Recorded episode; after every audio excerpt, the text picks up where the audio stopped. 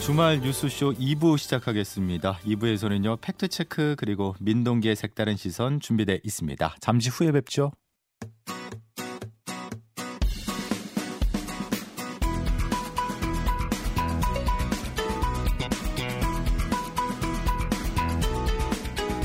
모아 모아 팩트 체크입니다. 오늘도 뉴스톱 선정수 기자님 나오셨습니다. 안녕하세요. 안녕하십니까. 예. 자 추석 연휴에 접어들었는데 어떤 소식으로 함께해 볼까요?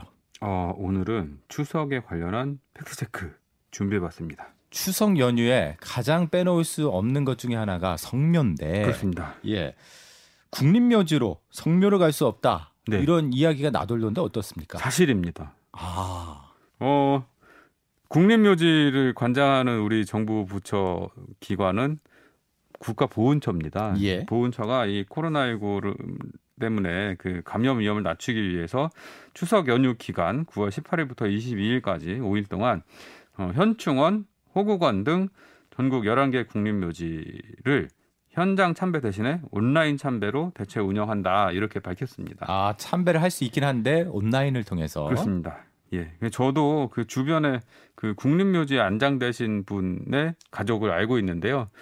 이 성묘를 이분들은 그 명절마다 국립묘지로 가세요. 근데 올해 같은 경우는 이제 가실 수 없는 건데 예 다만 이제 예외 사항이 있습니다. 이제 그 기일, 기제사라고 하죠. 고인의 기일이 연휴 기간 동안에 겹칠 경우는 사전 예약을 받아서 그것에 대해서만 허용하기로 했다고 합니다. 예. 아, 성묘 말고 예. 그 귀성을 할 때 예. 대체로 바이러스가 워낙 감염 전파에 대한 우려가 크기 때문에 예. 공공으로 가, 그 버스라든지 예 기차를 이용하는 게 아니라 자가용을 이용하는 경우가 요즘 많아졌잖아요. 예, 그렇습니다. 자가용으로 이동할 때 통행료 때문에 예. 여러 가지 말들이 있었는데 이- 올해도 역시 통행료는 내야 되는 거죠. 그렇습니다. 원래 이 그 문재인 정부 출범할 때 대선 공약으로 명절 그 고속도로 통행료 무료화 예. 이런 공약을 내걸었었어요. 그래가지고 처음에 잘 지켜지다가 2017년, 18년, 19년까지 지켜지다가 2020년 설까지는 무료였어요. 근데 음, 2020년 1월에 국내 발병을 했지 않습니까? 코로나가. 예. 그리고 그 다음 추석, 지난 추석 때부터는 어, 이동량을 줄여서 감염 위험을 낮추기 위한다는 이제 목적으로 어, 고속도로 무료 통행료 무료화를 적용하지 않기로 했죠. 그렇죠. 징수하고 있죠. 예, 그래서 작년 추석, 올해 설, 요번 추석까지 고속도로 추- 어, 통행료는 명절 기간에도 정상적으로 납부해야 됩니다. 예. 예. 정부가 명절 전에 이동량 추정치를 매년 발표하는데 이번 추석 이동량 전망은 어떻습니까? 어, 늘어난다고 합니다. 아하. 예. 예. 그래서 어, 지난 추석 대비해서 약 3.5% 정도 늘어날 거로 보이는데요. 어, 96.3%가 자가용을 이용해서 간다. 그리고 버스는 3.2%, 예. 철도는 2%에 그친다고 합니다.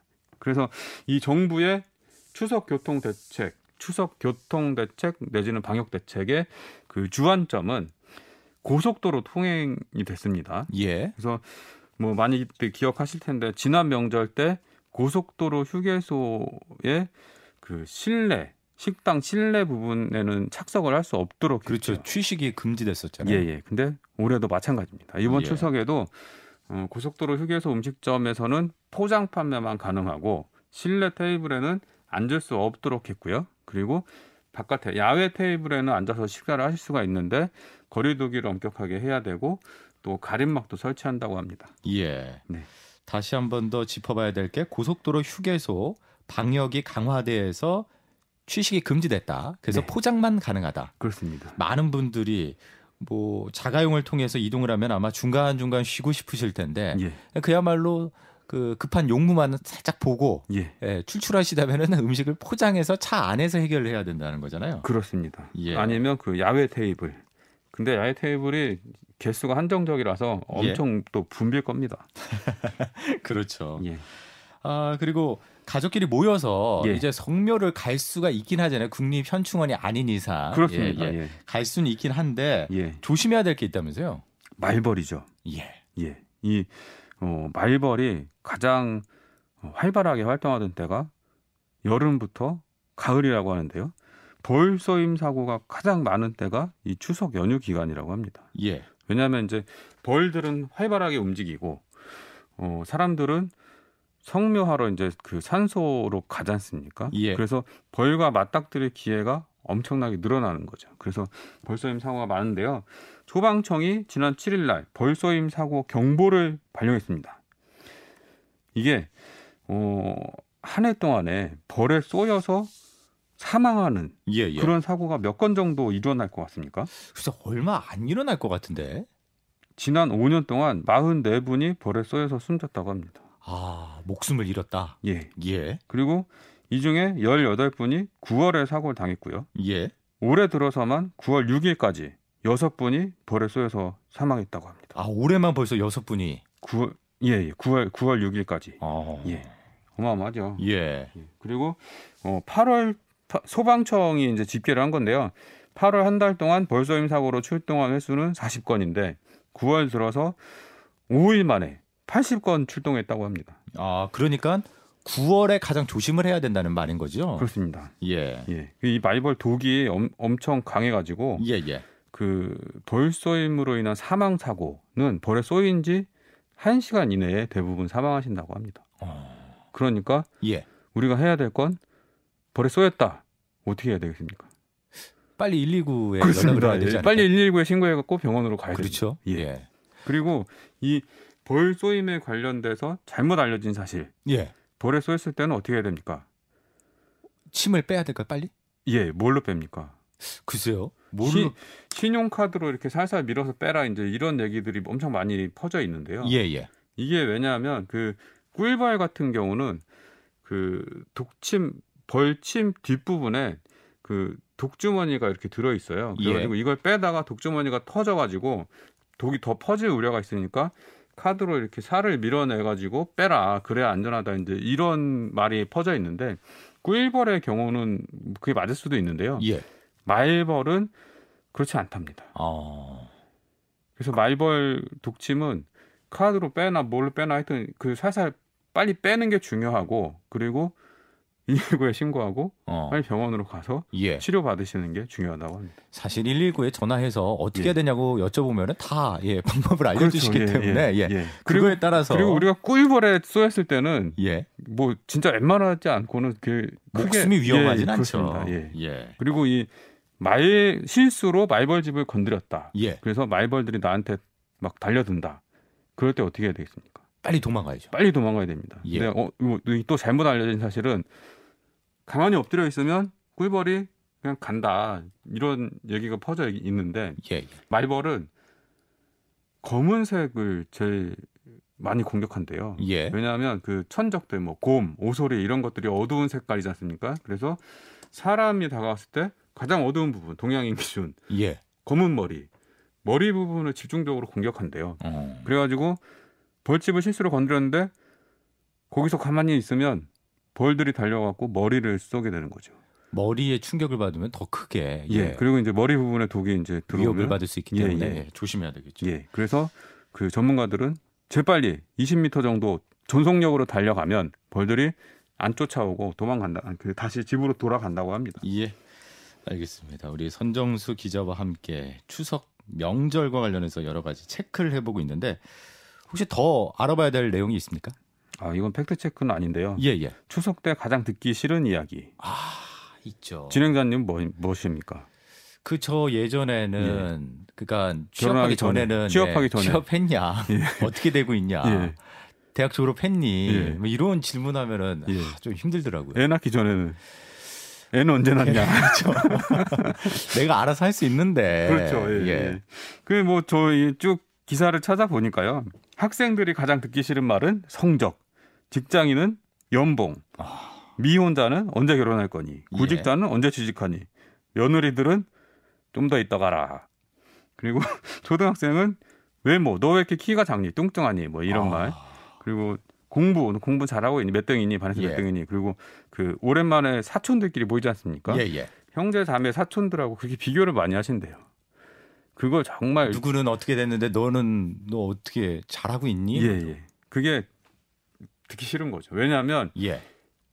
그분들의 친집 어른들의 관심사이기도 하지만 그거는 본인이 제일 많이 신경 쓰고 있는 부분이고 예. 항상 노심초사하고 있는 거잖아요. 아, 근데 그걸 가지고 이제 또 물어보고 이거 어떻게 된 거냐 뭐 하면 나는 답이 없는 답도 없는데 뭐라고 대답할 말도 없고 아. 그게 싫은 거죠. 예. 어쨌든 우리 선정수 기자께서 뭐 그런 듣기 싫은 말 계속하니까 제가 괜히 기분이 나빠지네요. 그렇죠. 죄송합니다. 아니 그럼 뭐 좋은 방법 없을까요? 어 이게 제가 써먹는 방법인데요. 예. 개인 임상 실험을 통해서 얻어낸 결과. 저는 예. 이제 조카들을 만나면 뭐 공부, 성적 이런 얘기 일절 안 하고 예. 요즘에 관심사가 뭐냐, 제일 재밌는 게 뭐냐, 아. 나 좀 알려줘라, 같이 해보자. 같이 아. 해보자. 예. 그냥 이러면서 그러니까 재미를 느끼게 하는 요소 그리고 공감할 수 있는 요소 이제 이런 걸 발굴을 하는 겁니다. 예. 사실 그 어른들 입장에서는 다 이제 정 덕담을 나누고 싶은 뭐 그 손 아래 사람들이잖아요. 그렇죠. 조언도 그래서 해주고 싶고 예. 도와주고 조- 싶고. 좋은 취지로 하시는 말씀인데 받아들이는 사람 입장에서는 기분이 나쁘단 말이죠. 예. 그러니까 기분 나쁘지 않을 명절에 이 의미가 뭡니까? 오랜만에 가족들 모여가지고 이제 우위를 돈독하게 하고 이런 거 아닙니까? 그렇죠. 그러면 공감대와 재미를 느낄 수 있는 포인트를 공략하십시오. 맞습니다. 이런 겁니다. 듣기 싫은 말 계속하면은 뭐 요즘 비대면 때문에 네. 만나는 횟수도 줄었는데 코로나 사태가 끝나 끝난다 하더라도 안 만날 것 같아요. 자 여기까지 우리 선정수 기자와 함께 명절과 관련한 체크 해봤습니다. 선정수 기자였습니다. 고맙습니다. 네, 고맙습니다. 토요일 아침 뉴스 총정리. 지금 여러분께서는 CBS 라디오 김덕기의 주말 뉴스쇼를 함께하고 계십니다. 뉴스 이면 들여다보는 민동기의 색다른 시선입니다. 시사평론가 민동기 씨 나와 계십니다. 안녕하세요. 안녕하십니까. 네. 추석 연휴인데 어떻게 좀 즐거운 소식 준비하셨습니까? 즐겁게 볼 수도 있겠지만 예 예. 이게 구조적인 문제이기 때문에요. 예. 오늘은 좀 진지하게 갈까 합니다. 아니 어떤 얘기길래 또 이렇게 진지하게 말씀을 해주십니까? 지하철 얘기입니다. 어? 예. 서울교통공사 노사가 지난 14일 그 노사 협상을 극적으로 이제 타결을 하지 않았습니까? 어, 좋은 소식이잖아요. 그렇습니다. 예. 여기까지는 좋은데요. 총파업은 피했죠. 그렇죠? 피했기 때문에 이제 문제가 해결이 된 것이냐? 그건 좀 아니기 때문에 아. 그래서 좀 진지하게 얘기를 해볼까 합니다. 예. 우선 그 이번 합의안에 대한 노조 조합원들의 동의가 있어야 됩니다. 예. 이 협상은 타결이 되긴 했습니다만 근데 조합원 과반수 이상의 투표와 과반수 이상 찬성이 있어야 되는데요. 그, 그래서야 이제 합의안 효력이 발효를 하거든요. 이게 투표가 다음 달 초쯤에 이루어질 예정인데 예. 물론 무난하게 통과될 것이다 이런 전망이 압도적이긴 합니다. 그런데 이 잠정 합의안에 보면은요. 내년도 임금 동결이라든가 그 임금 피크자 만 59세에서 60세에 해당하시는 그런 분들인데 예. 이분들 같은 경우에는 임금 삭감률 증가 이런 내용이 담겨 있거든요. 그러니까 일부 조합원들이 좀 반발할 가능성도 있기 때문에 예. 이건 상황을 최종적으로 좀 봐야 될 것 같습니다. 예. 서울교통공사 노사가 그러니까 서울지하철 노사가 파업을 이번에 할 수밖에 없었던 핵심적인 이유 중에 하나가 누적되는 적자를 어떻게 해결할 것이냐를 두고 양측의 생각이 달라서 파업을 결정을 했었던 건데 네. 이 문제 어떻게 될지 좀 걱정입니다. 그 사실 그나마 좀 다행인 게요. 예, 예. 이번에 노사가 합의에 이르게 된 주요 원인 가운데 하나가 원래 그 사 쪽에서는 현재 경영난이 심각하기 때문에 예. 구조조정을 하겠다 이런 방침을 노조에 통보를 하지 그렇죠. 않았습니까? 근데 노사가 합의하는 과정에서요. 이게 구조조정이 되더라도 누적된 적자를 만회하는 것은 사실상 불가능하다 이렇게 판단을 했던 것 같습니다. 예. 그러니까 공사 쪽에서도 이걸 인정했기 때문에 잠정 합의가 이제 이 가능했다는 그런 얘기인데요. 근데 노조가 일단 일- 일정 부분 양보한 만큼 뭐 임금 동결이라든가 임금 피크자 임금 삭감률이 뭐 증가되는 그런 부분들 그리고 심야 연장 운행도 폐지하겠다 이런 부분들이 분명히 이 합의안에 담겨 있거든요. 예, 예. 근데 이 정도만으로 과연 지금 누적된 적자 규모를 서울교통공사가 감당할 수 있을 것인가? 제가 봐도 이건 역부족인 것 같습니다. 예. 아, 이 문제는 무슨 얘기냐면은 이 구조적인 문제를 해결하지 않고서는 향후 다시 노사 갈등이 언제든지 발생할 수 있다는 그런 얘기거든요. 아니 그러면은 지금 어느 정도 적자를 기록하고 있길래 그렇게 진지하게 말씀해 주시는 거세요? 저도 이거 자료를 찾아보고 굉장히 놀랐는데요. 예. 매년 한 5천억 대 적자가 발생을 합니다. 매년 네, 그러니까 이 서울교통공사가 2017년에 서울 메트로하고요, 서울 도시철도공사가 합병을 한 회사거든요. 예. 그러니까 그 이후부터 매년 5천억 대 적자가 발생을 하는데 지난해에는 무려 1조 1,137억 적자를 기록을 했습니다. 예. 근데 올해는 코로나 때문에 지하철 덜 사람들이 탔잖아요. 그렇죠. 그러니까 더 이제 적자가 예상이 되고 있는데 일단 예상치만 1조 6천억 대 적자가 예상이 되고 있고요. 1조를 넘어가네요. 실제 적자 폭은 한 1조 7천억 대 이를 것이다라는 전망도 나오고 있습니다. 예. 야. 이야기를 들어보니까 진짜 상황이 좋지 않은데 이런 누적된 적자 문제 해결할 수 있는 방안 뭐가 있다는 겁니까? 그러니까 만성 적자 도대체 이유가 뭐냐 이걸 따져봐야 되잖아요. 어, 예, 예, 예. 따져보니까 가장 많이 거론되는 게 무임승차 문제입니다. 아, 그 지금 65세 이상 그 어르신들에게는 어르신들한테 예. 혜택을 주고 있죠. 그렇죠? 근데 이 무임승차가요. 84년에 시작이 된 거거든요. 예.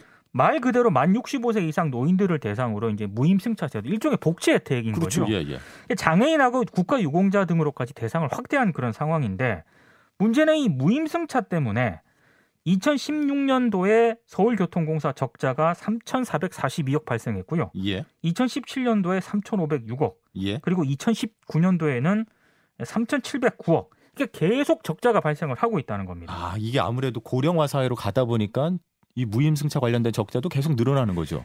이게 80년대 초반까지만 하더라도요. 이 65세 65세 이상 인구가 한 전체 4% 정도밖에 안 됐거든요. 예. 근데 지난해는 16%를 넘어섰습니다. 1980년대까지만 그러니까 해도 환갑잔치 많이 했었거든요. 아, 요즘 안 하죠. 그렇죠. 예. 예. 워낙 그렇죠. 이제 65 이게 60세 환갑은 이제 기본적으로 많은 분들이 이제 넘다 보니까 안 예, 하는데 예. 문제는 서울연구원이 이 관련 조사를 했거든요. 만 65세 이상 서울 인구 비율이 올해 16%인데 2047년에는 37% 정도로 확대가 된다는 거고요. 예. 2040년 이후에는 이런 빈- 분포라면 서울교통공사의 무임승차 손실이 최대 12조까지 늘어날 수 있다. 어. 이런 데이터가 지금 나온 그런 상황입니다. 예. 그래서 서울교통공사 노사 쪽에서 하는 얘기는 이거 국가가 손실 보전을 해줘야 된다라고 요구를 하고 있고요. 국가복지니까. 그렇습니다. 실제로 코레일 같은 경우에는 철도산업발전기본법에 따라서 이미 무임승차 손실 비용의 60% 수준을 정부가 보전을 해주고 있습니다. 예, 예. 그러니까 코레일은 보전을 해주면서 왜 우리는 안 해주냐 지금 이렇게 형평성 문제도 지금 제기를 하고 있는데요. 아, 물론 지난해 관련 법안이 도시철도법 개정안인데 이게 국회에 제출이 됐거든요. 그래서 지난해 11월 국토위 전체 회의를 통과를 하려고 했는데 기획재정부가 강하게 태클을 걸면서 이게 의결이 보류가 된 상황입니다. 예. 누적된 적자를 해소하기 위해서는 국비 보전도 있고 네. 또 다른 하나는 아, 지하철 요금을 인상하는 문제가 있는 거잖아요. 아마 지하철 요금 인상 얘기 나오면은 또 많은 분들이 불편해하실 수도 있는데요. 예. 좀 냉정하게 볼 필요는 있는 것 같아요. 2020년 기준으로 서울 지하철 한 명당 수송 원가가 2,061원으로 나와 있거든요. 예, 예. 승객 한 명 태우는데 2,061원에 돈이 들어간다는 그렇죠. 그런 얘기인데 예. 반면에 지금 지하철 운임 비용은 1,250원입니다. 이게 언제 1,250원이 된 거죠? 2015년에 1,250원으로 인상된 이후에 지금까지 그대로 이 아, 비용이 유지가 되고 있거든요. 5년 넘도록. 그러니까 계산을 한번 해보면 예. 승객 한 명 탈 때마다 서울교통공사는 계속 손실이 발생한다는 그렇죠. 그런 얘기거든요. 예. 그러니까 지금 노조에서는 정부 보전 외에도 서울시도 역할을 해야 된다라고 주장을 하고 있습니다. 왜냐하면 예. 다른 지자체 같은 경우에는 조례 등을 통해서 도시철도공사에 재정 지원을 하고 있는데 예, 예. 서울시는 재정 지원이 사실상 없기 때문에 정부 못지않게 서울시도 나서야 된다라고 지금 요구를 하고 있습니다. 네. 뭐 이건 국가적인 제도적인 차원인 거고 그 서울 지하철 자체적인 자구책 방안은 없습니까? 이게 있는데요. 예. 지금 이게 그런 얘기 있지 않습니까? 우프다. 우프다. 저는 좀 우픈 상황이라고 생각을 합니다. 웃기면서도 슬프다. 예.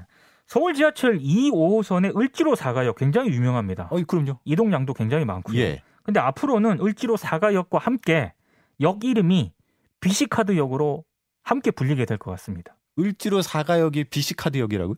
이제 을지로 4가역도 있는데 예, 예. 옆에 괄호 해놓고 BC카드역도 이제 함께 변기가 될 것 같습니다. 예. 그리고 2호선의 역삼역 여기도 굉장히 유- 유동 인구가 많잖아요. 그렇죠.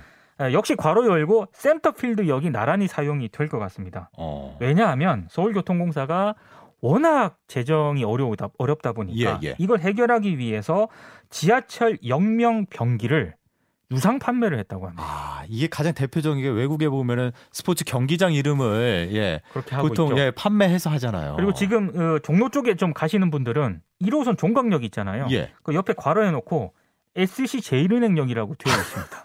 예. 아 그렇습니까? 그리고 2호선 구로 디지털 단지역 제가 이거 가끔 이용을 예, 하는데 예, 여기 이제 원강 디지털 역, 역- 디지털대 역으로 되어 있거든요. 예. 이것도 역시 이 재정 문제를 해결하기 위해서 아, 이게 유상 판매를 했던 거거든요. 아, 그러니까 이러다 보니까 지금 무슨 얘기까지 나오냐면 예.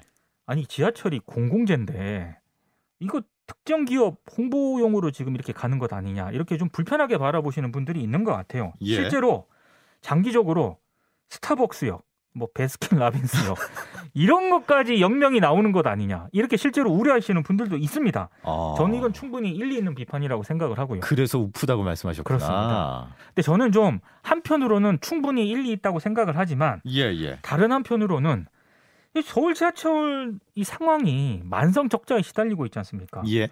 좀 이해는 좀 가더라고요, 저 그러니까 개인적으로도. 오죽하면 이러겠냐? 그냥 고육지책이라는 점을 좀 감안을 해야 되지 않나 이런 생각도 듭니다. 그래서 비판하는 것도 물론 좋다고 생각을 하는데요. 예. 이 만성 적자 어떻게 해결할 것인가 이것도 같이 고민할 필요가 있지 않나 이런 생각이 좀 들더라고요. 예. 네? 좀 냉정하게 말해서 무임승차 때문에 지금 계속 손실 나오고 있지 않습니까? 예, 예. 그리고 지하철 요금은 수년째 동결이고요. 그리고 지금 코로나 때문에 오히려 수입도 감소하고 있거든요. 그러니까 적자 요인들은 계속 발생을 하고 있는데 지하철이 공공재라는 이유만으로 무조건적인 공공성을 과연 서울교통공사 측에 요구를 할 수 있는가 이 부분에 대해서는 저를 비롯해서 이 방송을 듣고 계시는 청취자분들도 그 지하철을 이용하시는 많은 분들은 네, 같이 좀 고민을 할 필요가 있는 것 같습니다. 물론 서울교통공사도 자구 노력도 필요하고요. 합리적인 경영 로드맵도 만들어야 되고요. 예. 아, 그리고 절도 지하철이 만성 재정난이 지속이 될 경우에 우리가 함, 진짜 다 함께 생각해 봐야 할 대목은 재정난이 오려면 가장 쉽게 손을 대는 분야가 안전인력, 그렇죠. 안전비용 감축이거든요. 줄이죠. 이걸 예. 줄인단 말입니다. 그렇죠. 그럼 이걸 줄이게 되면은 시민이 피해를 보게 될 수밖에 없고요. 예. 결국에는 이 철도 노동자들도 피해를 볼 수밖에 없는 거 아니겠습니까? 그러니까 상황에 취약이 되지 않도록 우리 모두가 함께 집단 지성을 발휘해서 대안을 마련하는 것 이게 좀 필요한 것 같습니다. 예. 다들 이 표 생각을 하다 보니까 이 문제를 용감하게 제기하는 정치인들이 굉장히 드문 상황이죠. 맞습니다. 서울 지하철 천만 시민의 발인데 글쎄요. 그 발이 지금 현재 많이 아파하고 있어서 어떻게 이걸 고쳐 나가야 될지. 야, 매년 이렇게 1조 정도의 적자가 발생한다면 예. 언젠가 터질 수밖에 없잖아요. 이 CBS가 좀 재정이 넉넉하면 예. 오목교역도 옆에 아, CBS, 역. 역으로 그거 해도 될것 괜찮네. 알겠습니다. 자, 여기까지 민동기 시사평론가였습니다. 고맙습니다. 고맙습니다. 아유, 지하철 고민하다 보니까 벌써 예, 마칠 시간이군요. 김덕기의 주말 뉴스쇼 잠시 후 3부에서는요. 이번 주 국제 뉴스 살펴보겠고요. 이어서 김현정의 뉴스쇼 화제 인터뷰도 있습니다.